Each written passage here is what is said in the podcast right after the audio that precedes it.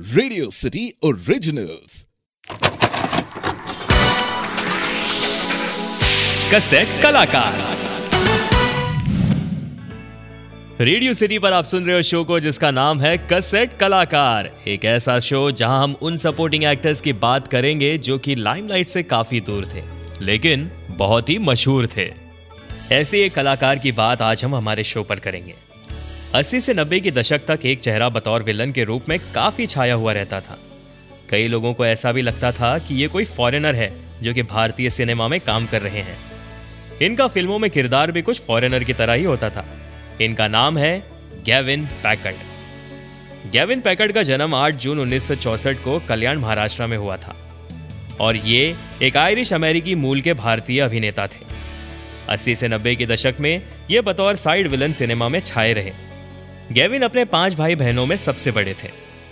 उनके माता पिता का नाम अर्ल पैकर्ड और बारबरा पैकर्ड था। उनके दादा का नाम जॉन पैकर्ड था, जो कि एक आयरिश अमेरिकन थे और अमेरिकन सेना के सदस्य के रूप में बैंगलोर आए थे और उन्होंने वहीं बसने का फैसला किया था। गैविन एक जाने माने बॉडी बिल्डर थे। वो एक स्टेट और national level body building champion रह चुके थे।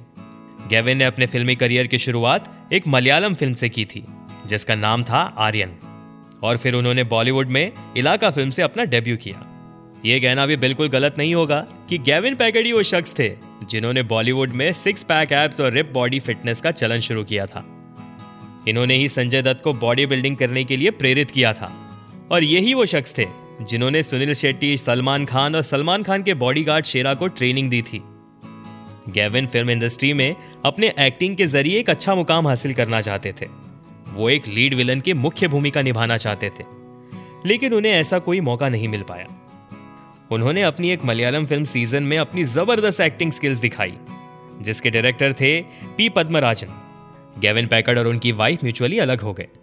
उनकी दो बेटियाँ हैं। उनकी बड़ी बेटी का नाम है एरिका पैकर्ड और उनकी छोटी बेटी का नाम है कैमिली कायला पैकर्ड। और संजय दत्त, उनकी छोटी बेटी कैमिली के गॉडफादर हैं। गेविन पैकर्ड 80 से 90 के दशक में लगभग हर हिट फ़िल्म का हिस्सा रह चुके हैं। जैसे सड़क, साथी, मोहरा, खिलाड़ियों का खिलाड़ी, वक्त हमारा है, त्रिदेव, हलचल, प्लेटफॉर्म, करण अर्जुन और अन्य फ़िल्में। गेविन पैकेट ने अपने ज़िंदगी के आखिरी वक्त अपने छोटे भाई डेरिल पैकेट के साथ कल्याण में बिताए। रेस्पिरेटरी डिसऑर्डर के कारण 18 मई 2012 को उनका निधन हो गया। गेविन पैकेट ने भारतीय फ़िल्म इंडस्ट्री में अपने लुक और किरदार से एक अलग ही छाप छोड़ दी थी। जो कि हमेशा दर्शकों के दिल में बनी रहेगी। तो ये थी कहानी गैविन पैकेट की। आप सुन रहे थे कसट कलाकार only on radio city